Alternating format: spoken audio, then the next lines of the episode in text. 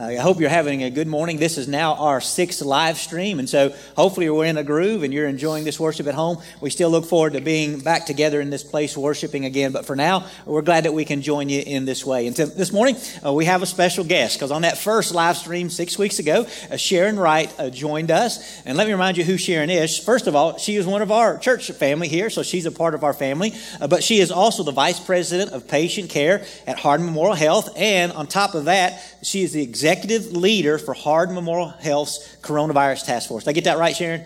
I, you did get that right. I had to write that down because that's just a lot. All right. Uh, and I was glad to talk to Sharon beforehand because she's been putting in numerous hours. I'm so glad that you had a good night's sleep last night, rested. A family seems to be doing well. And so we're excited about that. And again, I'm so glad that you've come to give us an update. I know people really enjoyed uh, when you were with us that first Sunday because there were so many questions and I think we still have them. And so uh, let's just talk a little bit this morning. You kind of give us an update where we're at. And so why, why not start right there? Just tell us the update in the Lincoln Trail District uh, area. On, on it. Well, uh, when we met uh, six weeks ago, we were the day after the first case in our district. We had just learned that there was a case in Nelson County. There were none in Hardin County. And before I talk too much, I, I, appreciate the introduction, but anything that I say is truly the work of hundreds of leaders across our community. It is not me. So I am just privileged to, to get to share that cumulative work. Where we are today, as of yesterday afternoon in the Lincoln Trail District, Hardin County has 28 cases, LaRue County has four, Marion County 13, Meade County 3, Nelson 13, and Washington 3. For Hardin Memorial, we have tested around 500 patients. 13 of those are positive. So we do see that slow, steady spread across our district. In the state, there are three levels of states, and they're categorized. Do they have a heavy number, um, somewhere between 50 and 500? And we are not in that category. We're in the second tier category, as well as Bullitt County, Marion, and Nelson. So we're certainly watching those numbers. Uh, the good news, the social distancing is working. It is spreading, but it is a controlled, steady spread, and our healthcare system can take care of those patients as they become ill. That's good. Well, Sharon, with that in mind, what, what do you see right now is the greatest need? Well, I was thinking about that question because needs, that's, that is, that is a really big word. It means a lot of different things to different people. So I'll, I'll talk first about the healthcare needs, but I think there are a lot of earthly needs and heavenly needs that, that I'll also share my thoughts on.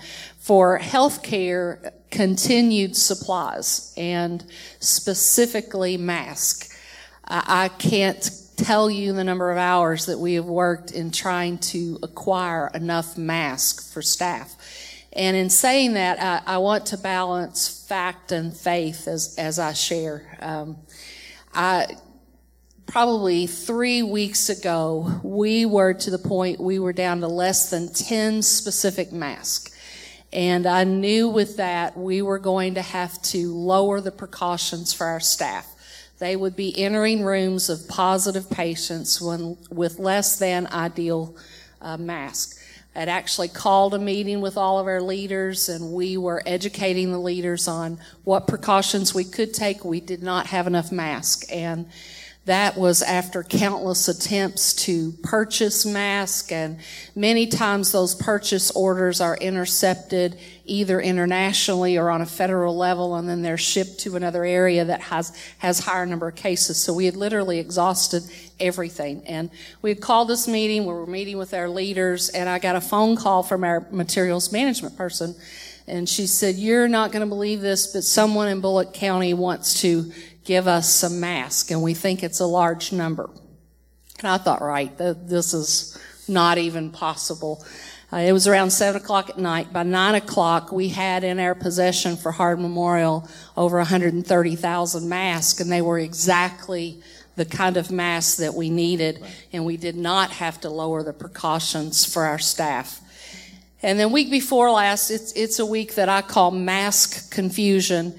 Uh, everywhere we turned, everyone wanted a mask. Uh, they wanted a mask for their family. The community wanted a mask. It was literally day and night. I was working probably 15, 16 hours a day. And when I was at home, people were calling and asking why we weren't giving everyone a mask. And again, we did not have the mask. There, it, it just, we didn't have them.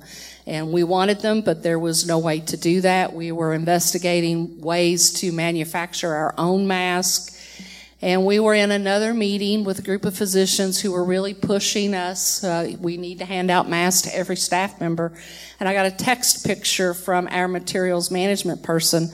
And one of our uh, sales agents had been in one of our warehouses and said, You're not going to believe what I found. But it was an entire pallet of regular face mask.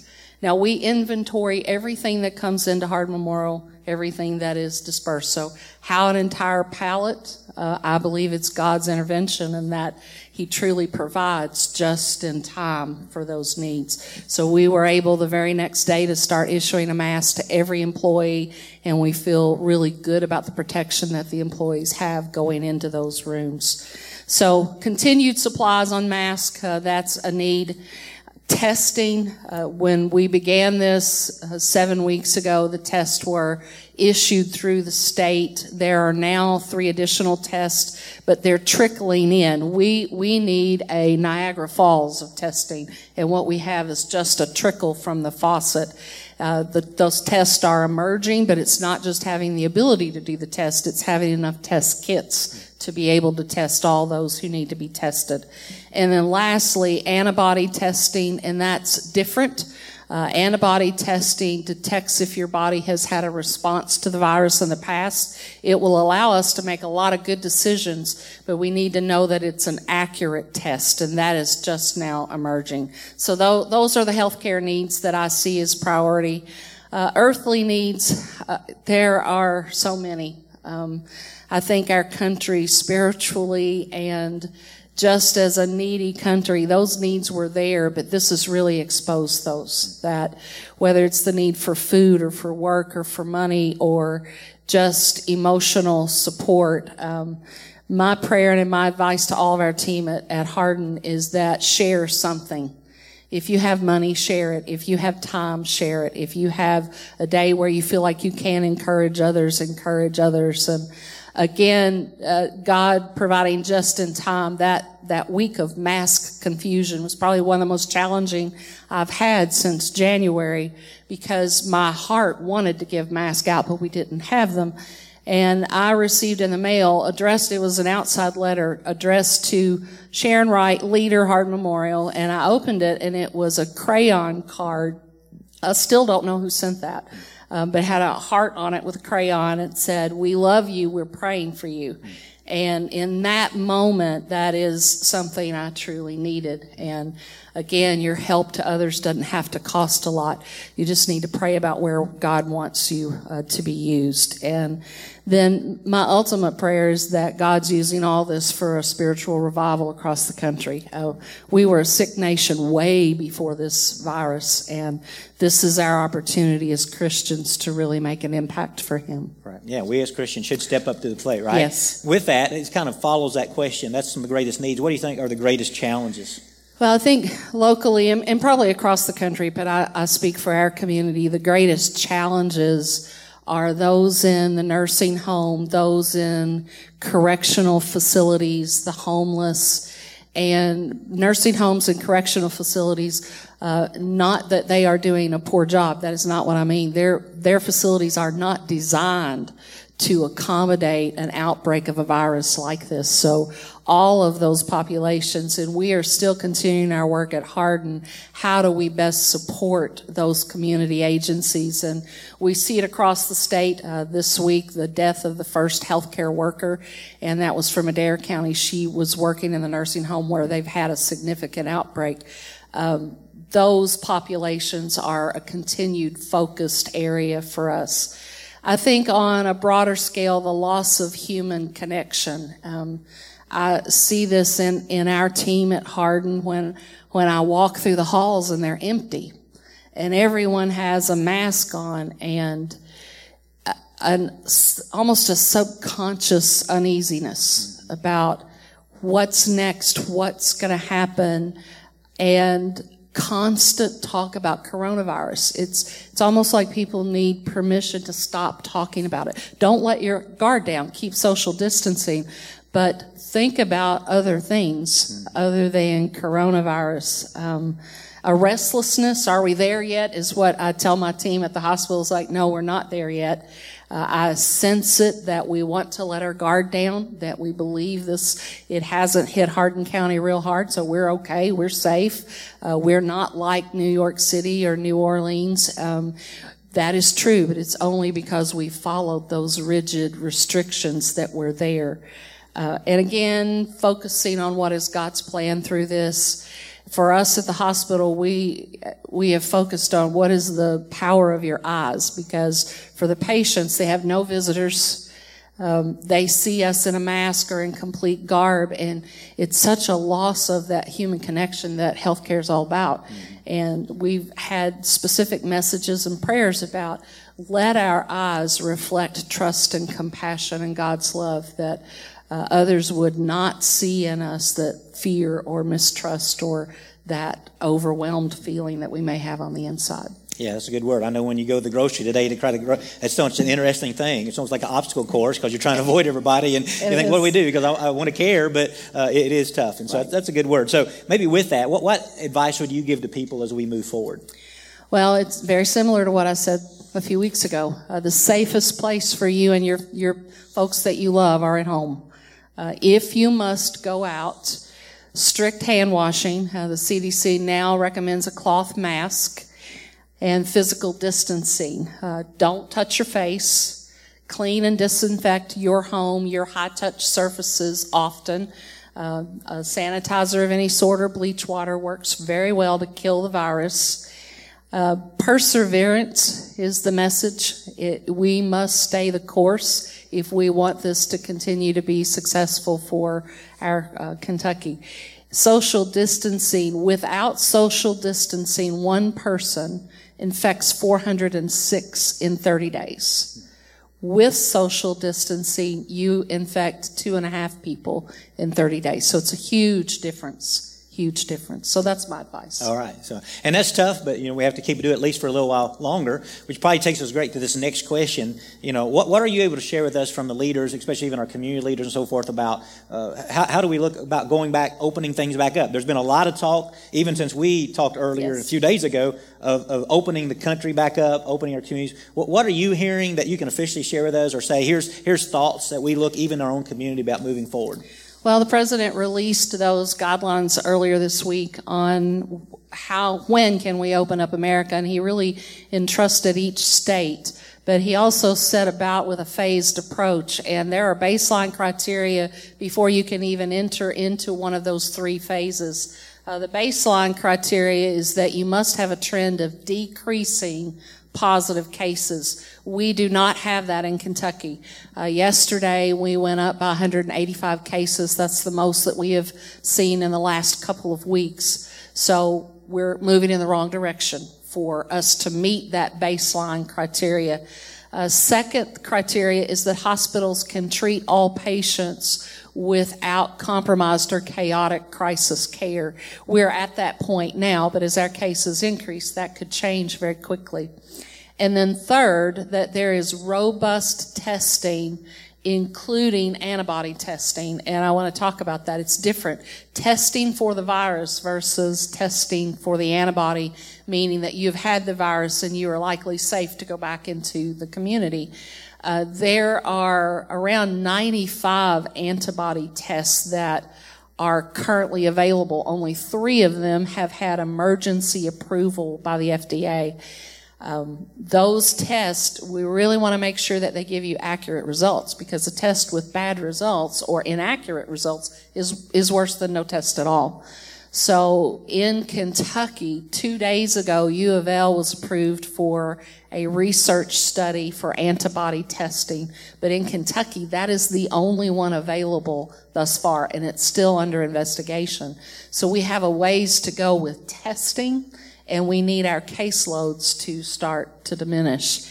in looking at those three levels, what will it mean? And, and I'm always cautious giving this kind of information because as we have seen since January, CDC, the government, hospitals, we are having to change our course on a dime. So these are the criteria today. Could it be updated? Could it be challenged? Could things change? Yes. But as for today, phase one, once, once you meet those baseline criteria, then we can expect uh, schools and daycares would remain closed. There would still be no visitors at hospitals or nursing homes. Um, dining out facilities, theaters, sports events could reopen if they social distance. 10 people in a space unless there is social distancing. Elective surgeries could reopen for the outpatient setting, and gyms could reopen with social distancing. Then phase two, again, you have to continue to meet all of those criteria. You cannot have your cases escalate again. But to move to phase two, then the limit on the people would be 50. Schools could reopen. Uh, there's still no visitors at hospitals or nursing homes. There are elective surgeries for inpatient and outpatient uh, scenarios. And again, no recurrence in that rebound rate for your state. And then phase three would we would res, uh, resume normal operations in all areas. I think that's going to be some time. Mm-hmm. Um, I believe that this is a long marathon, not a short sprint.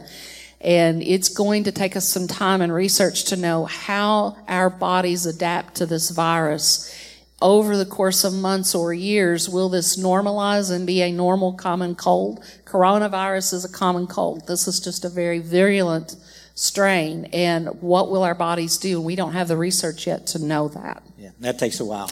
I think what I hear you saying on uh, Sharon is we're going to have to be patient. Some of this is going to be with us for a good period of time. Hopefully, somewhere down the line soon, we're going to start entering maybe in phase one, but mm-hmm. it sounds yes. like uh, that's still very limited. So don't think we're going to go back to normal tomorrow, next week, may, next month, maybe even the month that. after that, right? So uh, just folks, just hear that. We got to be patient. Even yes. though we're hearing the talk, we have to be very patient with what's going on. Why don't we end with this question, Sharon? Why don't you just leave? You've already shared a little bit of this, but why don't you say, what kind of words of hope can you give to our folks? Well, I think number one, your community is well prepared. We've had much more time to prepare than those on uh, the West Coast did. We've had lots of opportunity to prepare. Your community is well supported and full of compassion, and it literally fuels so many of us to see that outpouring of compassion. Social distancing is working in Kentucky and it's working in our own community. However, Hardin does lead the district in number of cases, so we, we still have a lot. Uh, hope, I find hope in a piece of scripture from James. Count it joy when you experience trials and know that trials uh, lead to steadfastness. And to me, steadfastness and perseverance are pretty close in meaning. Uh, my last thoughts would be that I just want to thank the entire community in Valley Creek because I know you're continuing to pray. I know you're, you have what it takes to endure this journey and uh, specifically to Brother Scott for allowing me to come and speak to you and to, to do something that is dear to my own faith and, and uh, promises and commitment to God. And Brother Scott's reached out several times asking how he can pray and how he can support me. And that is um, something that I cherish and I appreciate. Well, we appreciate you. We know you're on the front lines. Thanks for being here today. I know people have been blessed by this, and I, I really even appreciate you just saying how God is at working in this, sometimes even miraculously providing. Because, folks, God is still on His throne. All right, it may, we may be in a pandemic, but this is really an opportunity for us as Christians to shine but I think most importantly for God to shine. So, Amen. Sharon, before you leave, I'd like to just pray for you and the other healthcare workers out there because I really appreciate what you're doing. So, would you bow at home with us as we bow here and, and let's lift uh, Sharon and others up to the Lord? Father, we uh, first come to you in this prayer, and above all, we start with you, God, that we just praise you and thank you. We know we are humbled in your sight because, God, uh, we are again not even worthy to, to, be into your presence, but Father, again, we know that you've invited us in, into your presence. You really want us to worship you every day and uh, pray to you and talk with you and commune with you every day, not even just a short window on a Sunday morning. And so we're thankful for the love that you have. And we thank you, God, that you have equipped people like Sharon uh, to help lead us in difficult times like this. And as she has already said, it's not just her, there's so many others that she could name, hundreds and thousands of others in the healthcare field that are working to get us through this. And so I want to pray your blessings upon them, God. Give them, as already been mentioned several times, endurance, persistent, because God, the days do get long and the work does get tough, and you want to give up at times. So, Father, I pray an extra measure of grace upon all those on the front line. Again, we're asking for their physical protection. We want you to keep them from getting uh, ill, Lord. Protect them from this virus. But, Father, beyond that, protect them emotionally, protect them spiritually, Father, that they don't, again, wear thin, and that, Father, they have a strength that goes beyond themselves. And so, even when it's all said and done, they'll be able to look back and say, yes, it was hard, yes, it was tough. But at the same time, they can look and say, through it all, our God was good. Our God provided at times miraculously needs that we had, and our God was so good all throughout that He encouraged my spirit through it all. And so I pray for that. So again, thank you for sharing. Thank you for all those at Hardin Memorial Health, all those across our community, those in the nursing facilities, uh, those uh, even working in uh, you know the correction facilities, those first responders that that they're on the front line that go to homes or even pick people up who are sick. God, they all need today an extra measure of grace. And we take this opportunity as your people to lift them up and ask your blessing upon them. So thank you for this time, God, again. And we thank you for even this continued time of worship. So we lift our lives up to you. Father, continue to speak to us as we continue to worship you. And as I pray these things, Father, I pray them in Jesus' name. Amen.